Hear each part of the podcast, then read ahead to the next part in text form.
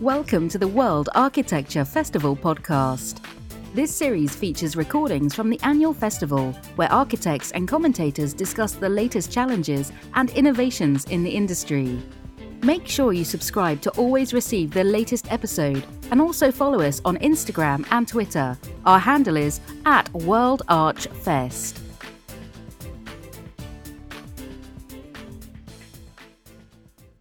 Good afternoon. Uh, welcome back to the Festival Hall stage.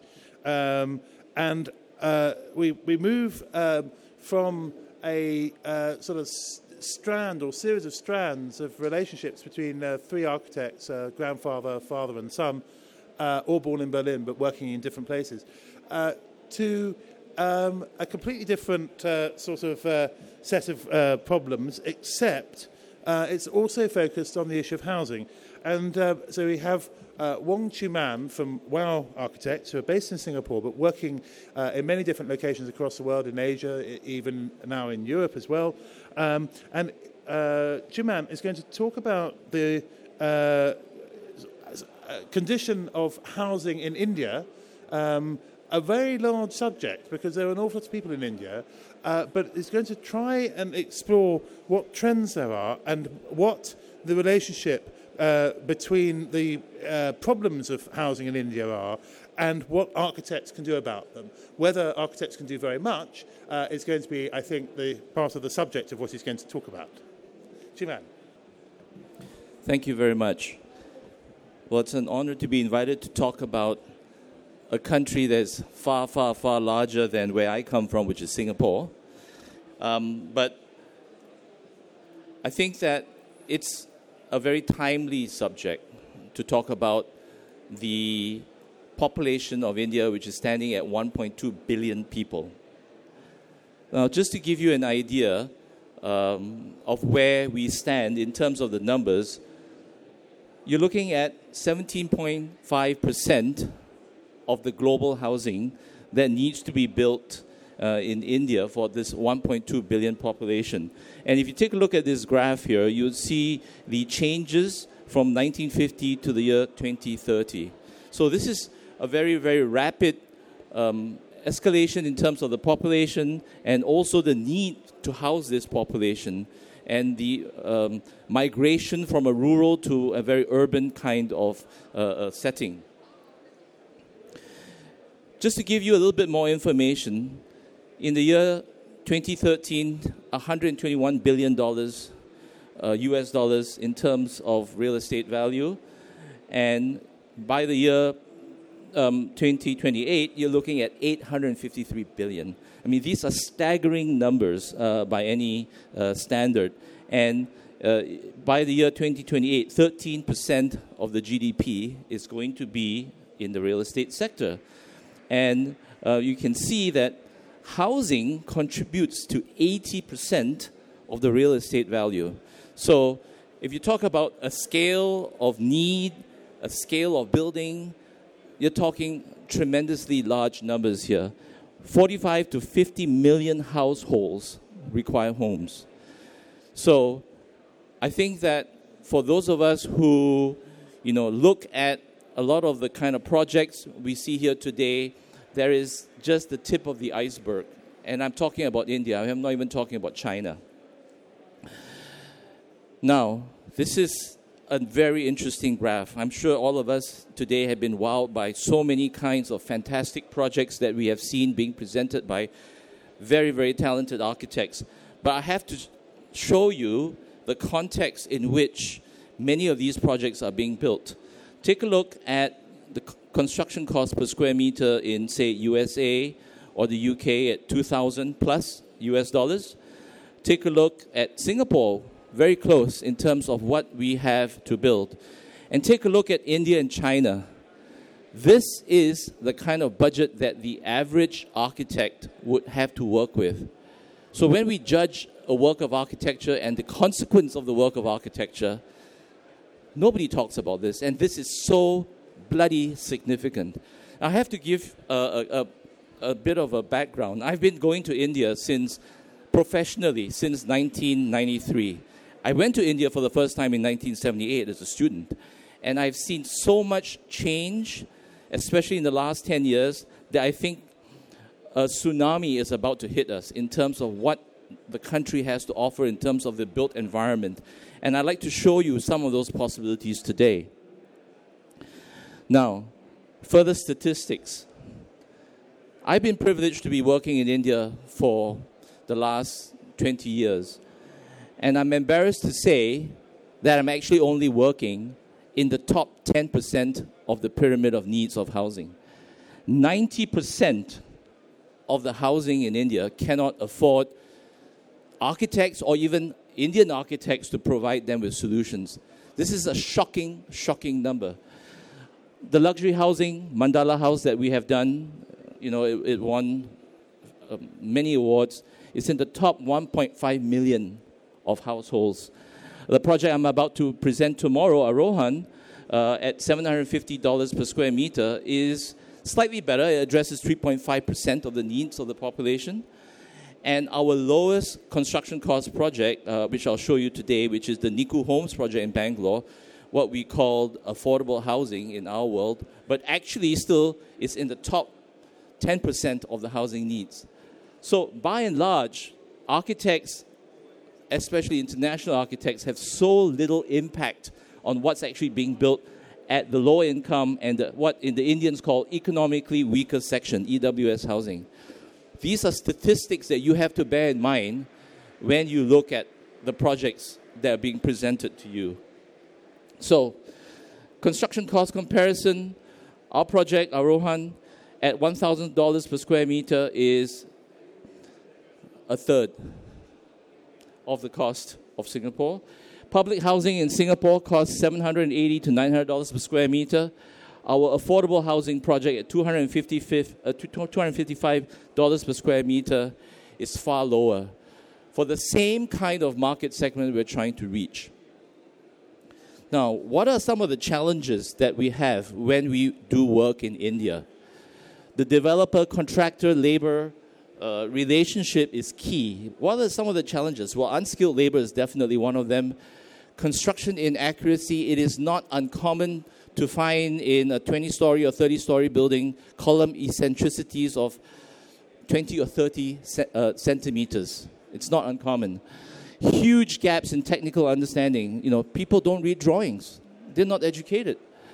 And construction and project management doesn't exist. There's no such thing as a general contractor. The typical project will have 20 or 30 contractors running around. So, what are the opportunities when you design in a place like this? Well, I think those people who design for perfection will fail. You have to design for the imperfection of the place.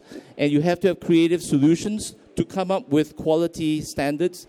And what is quality is the question that we should be asking. So the photos below are actually one of our projects.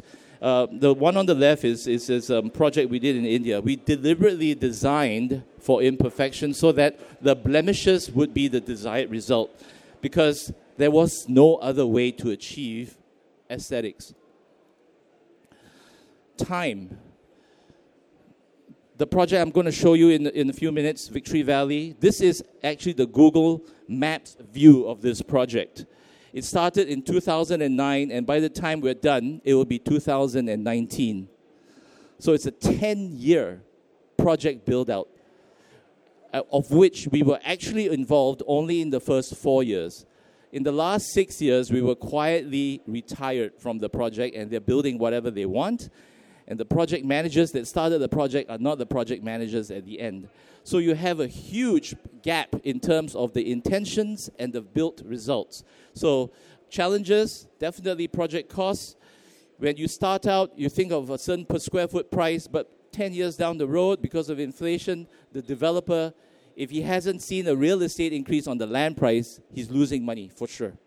These are huge practical challenges of doing work in India. So, if you're going to do signature architecture, you better have a signature that's going to withstand the test of time. Otherwise, it's not, a, it's not going to be your signature anymore by the time you're done.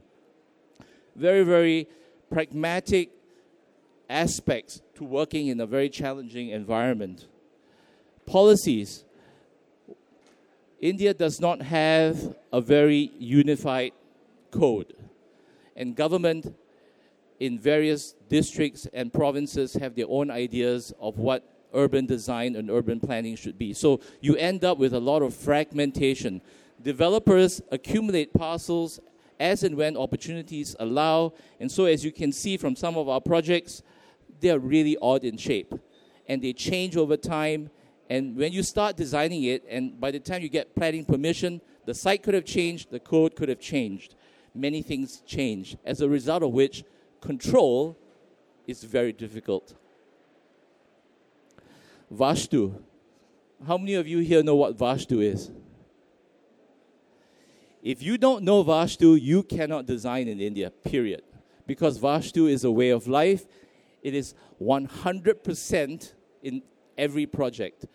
Now, you're talking about housing, and you're talking about a buyer who doesn't believe in Vastu. Fantastic. But guess what?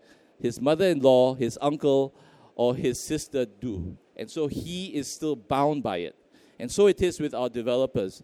They may be very progressive, very modern, well educated people, but they are still bound by these unwritten and very much written actually rules of Vastu. So, how do we negotiate these paradoxes? Well, we have over the years come up with some very, very simple design paradigms that allows us to address what I think is really important to India as a culture, as a people, as an economy.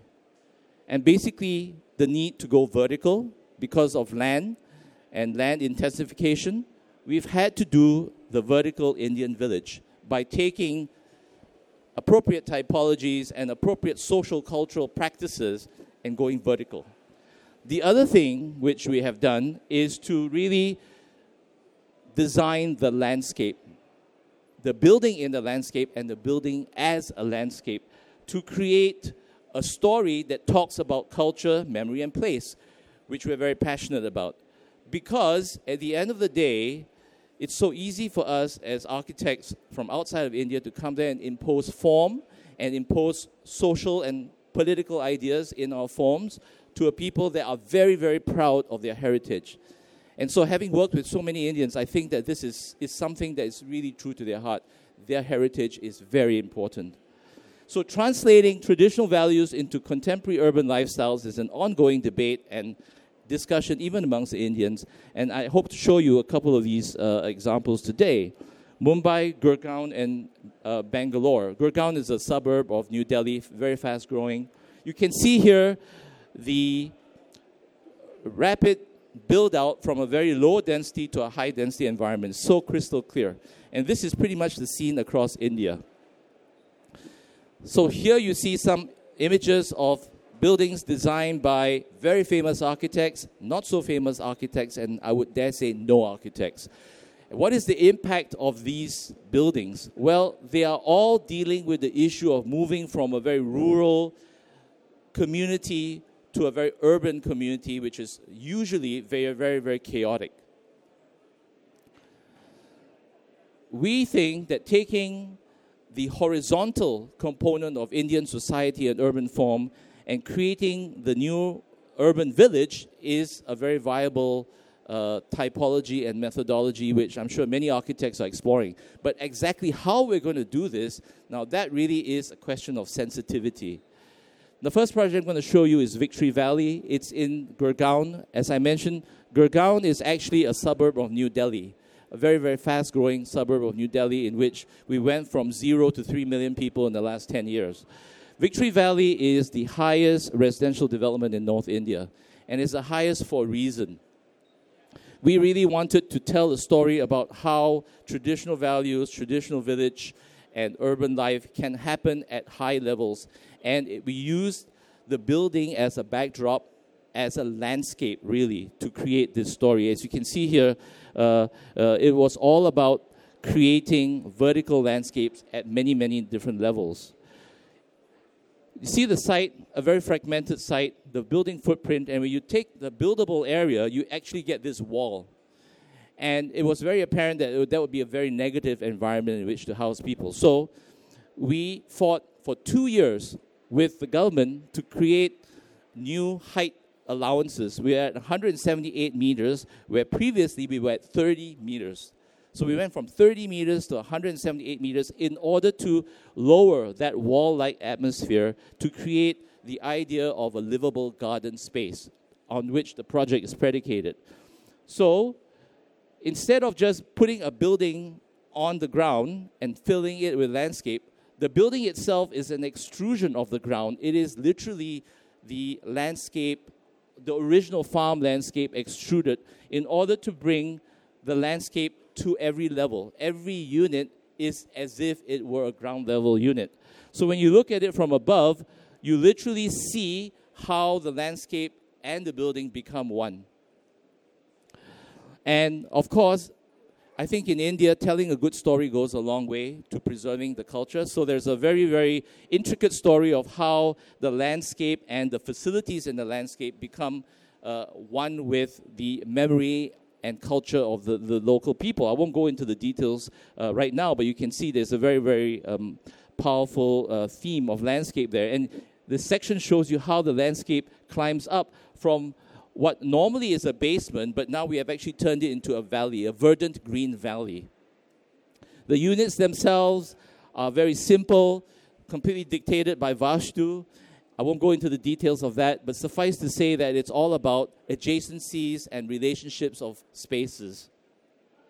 So when you look at the project, you can clearly see the um, extension of the ground plane vertically to create gardens at every level and even down at the basement, uh, we have brought the landscape down to create this very resort, pool like area uh, for the community.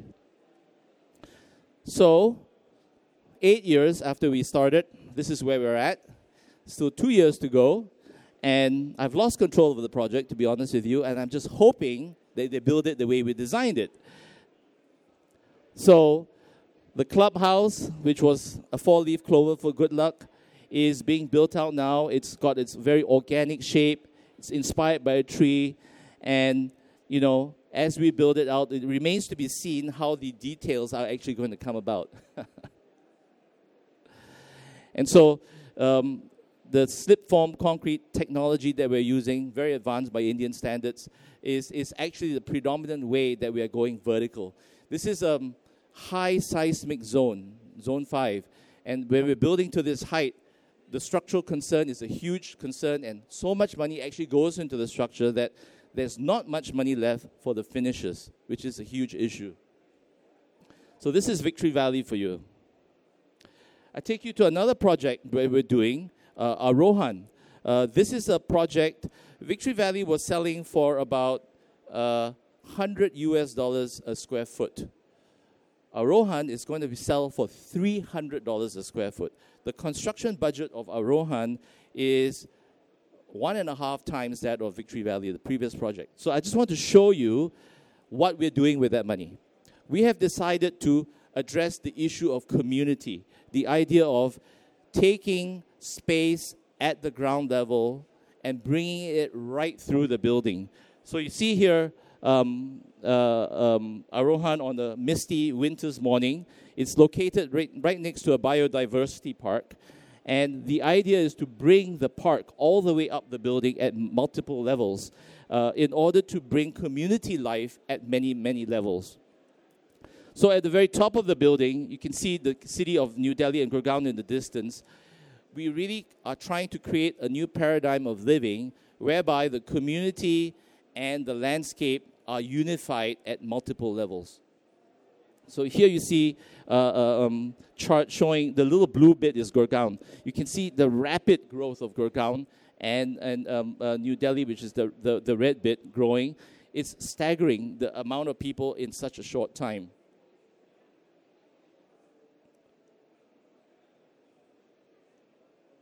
Sorry. Okay, so here you see um, our building, a very, very odd shape. And on the left hand side, you can see the traditional village. And on the right hand side, as a result of urban f- planning, the fragmentation that's actually happening. It's staggering how lives are being altered by modern planning techniques from the traditional village structure that was there.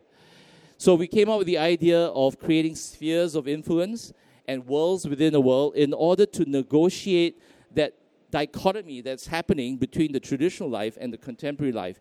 We really wanted to create the idea of community within this new world that we're creating. So you have the contemporary city and the traditional village and the intersection between the two, and this is where most of our design and uh, is actually happening. You can see here the FAR of a traditional village is at 0.5, and um, where they're building mass rapid transit, that orange line, the planners have seen fit to give you 3.5. So a huge escalation, not even a kilometer away. So what does that mean? It means that at the end of the day, uh, we, we have huge urban forms coming up right next to very low level settlements. The building is designed like a tree, a living tree, because it's deeply ingrained in the Indian psyche, the tree of life, and the idea of tree as a giver of life. So the building, uh, other than having um, greens at many levels, actually functions like a mini ecology of its own. So here you can see uh, the site plan where we have created this world within the world so that we have created many, many spaces for community and recreation and public life at, at all these various different levels. The architecture is combined with the environmental idea. These um, sh- uh, pergolas that you see here are actually dew collectors we have a lot of mist that comes in the wintertime, and through condensation, we're actually harvesting water and moisture from the atmosphere because in India, temperature extremes uh, are huge and it's very, very dry in the summertime. So we, uh, water harvesting is, is a must from, from a governmental point of view. So uh, simple pergola structure that collects the moisture and uses it for the irrigation. And the buildings, likewise, the tops of the building, the, the, the so-called canopy of the trees also collect water and bring it right down to the ground where we have the bioremediation ponds. Intermediate garden terraces where we have social infrastructure, community infrastructure for the residents. And at the top level, a series of social and cultural amenities. Uh, modesty is a very big thing, so in, for example, in the uh, clubhouse, so-called clubhouse, we have very separate ladies and men's section to take care of the sensibilities. And even inside the clubhouse, landscape is there. In the summertime, when it's 50 degrees centigrade outside, this is a very welcome um, relief.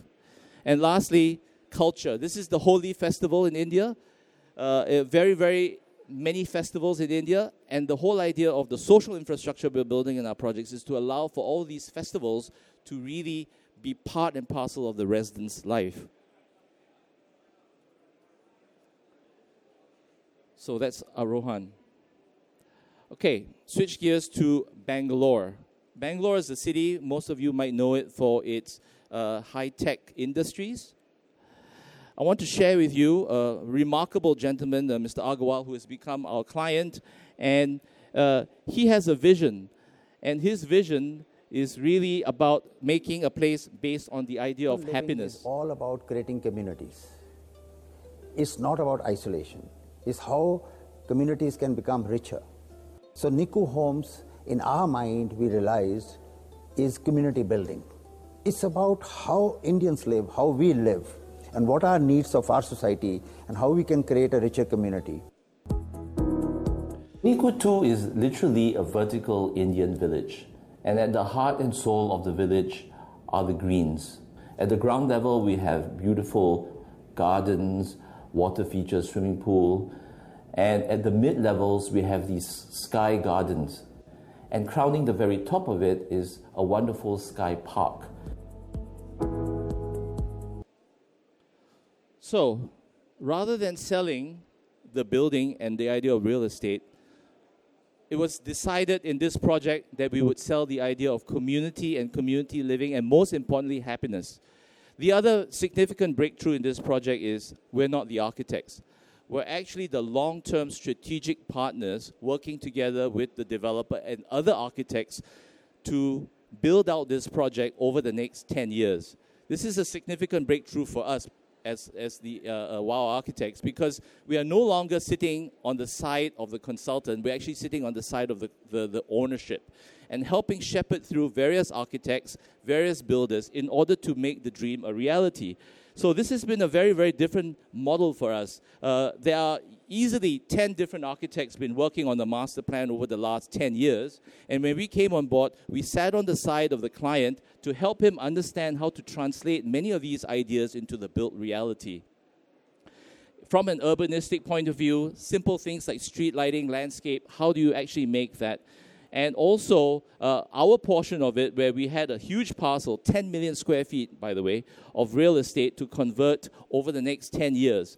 So unlike Arohan, which sold 10 units in 10 months, we sold 900 units in 10 months because we didn't sell real estate.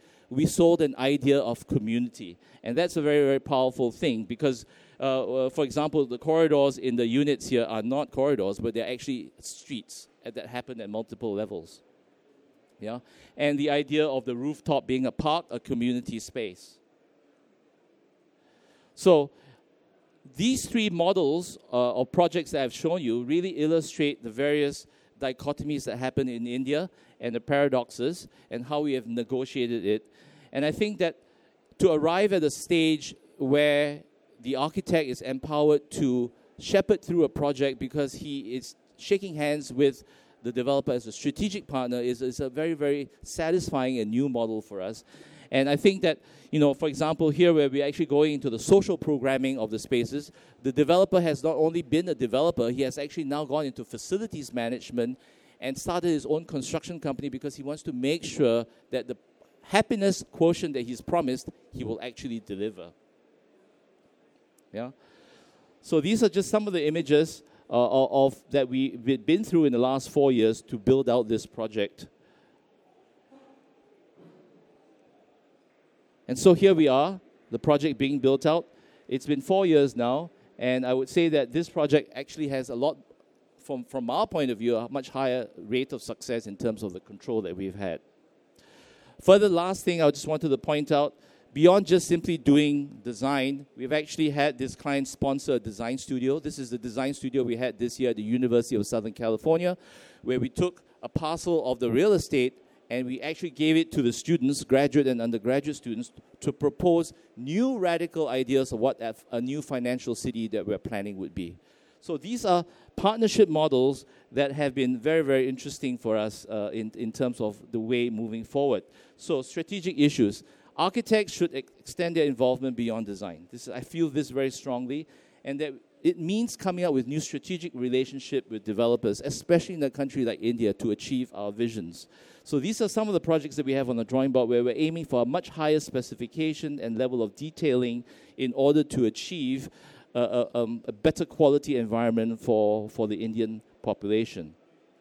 Yeah. So moving towards a very holistic approach, uh, some of these projects are much larger in its scale, in which the landscape, the architecture, and the whole ecological idea are really at the forefront of, of, of development.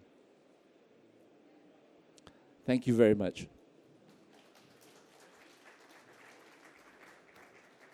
Thank you, Jilan. And uh, we're going to invite James to. Yeah. James. James is a colleague of uh, Chiu Man's, and. Uh,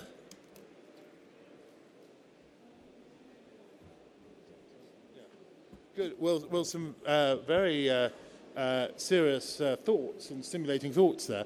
Uh, I've got a couple which we might just sort of um, start off with, if that's all right, and, and then maybe we'll have time for a question or two from the floor. Um, one, of the, one of the things that I wonder about is um, is, is there, there a premium cost to high rise in India? And if so, is it similar to what it would be in uh, developed countries? There definitely is a premium cost, but it would depend on which part of India and who you ask. Okay. You know, because um, I think the problem with the Indian mentality is the idea that cement and steel is cheap. But what they don't realize is labor, good labor, is not cheap. Yeah. And that's increasingly so. So if you want to build to a good quality, yes, definitely a huge premium. Yeah, yeah. good. Uh, I was also um, interested in, quite early on, you were showing the, the, the, problems of working in India and you know, um, um, lack of technical understanding, poor construction, inaccurate construction, various things such as that. But you also listed some opportunities. And this echoed uh, a discussion we had here earlier today uh, with uh, uh, Ivan Harbour from Roger Stirk Harbour and Tristram Carfrae from Arups, um, where uh, Tristram was very uh, clear that the reasons that the uh, ideas about uh, innovative construction that they've developed can't be put fully into practice is because of the construction industry and the vested interest in the construction industry in much of Europe, at least. And I wonder, uh, given that the uh, construction indus- industry in India is less well developed, whether there might be opportunities there, particularly for someone with a contracting sort of mind, uh, to go in and actually find, you know, almost develop a new way of building things, a new sort of contracting firm or series of industry, uh, and whether that could actually address some of these issues. I think that's a very, very interesting question, and definitely the last project I showed you, uh, the Bhatia project, the owner got so fed up that he decided to be his own contractor, and so he started. And from all his good intentions, he ran into the glass wall of what contracting really means, which is basically asking labor to perform very sophisticated tasks at very low cost. Yeah. So if you don't have a well trained labor force, and if your economic model does not allow for a good level of technology, you will fail. Yeah. Yeah. You know, I, I think that that glass wall is what everyone is facing in India today. Yeah, yeah, good. Um, fine, and another question, unless anyone else has got something they want to come in on, but uh, I've got a series we can we can work through if that's if that's all right. Is um, I, you know the last project you shared? I'm very interested in this idea of you being I can't remember exactly how you phrase it. Long-term consultants, long-term partners of the developer. Um, do you think that that is again a different model which you could uh, start to apply to you know the, the 90% or some way down the 90% perhaps 50% you know that if you if, if you could find a client uh, or indeed an organization and it may be a, a social or, or a public sector organization um, that's interested in providing uh, you know low and medium cost housing in India um, that that could benefit that sort of organization could benefit from having a long-term strategic partner architect as opposed to an architect who is commissioned to design something for a certain fee uh, with a certain set of services. I think there's no doubt about it that if we are talking about that 90% that needs housing, the architect, beyond just giving designs, has to help implement the ideas. And the only way to do that is for them to take a role other than being the designer. And, and I think that that would mean some other kind of, of role, be it on the contracting or the project management or the financing side. Yeah. Okay, right, right. So- Uh, Just to add to that, um, the government also has been, uh, in the recent years, been encouraging for low-income housing. So you do get rebates if you provide for that in the development itself. Right, right. Um, good. Does anyone want to ask a question? Yes, sir. Um, there was a, could you take a microphone?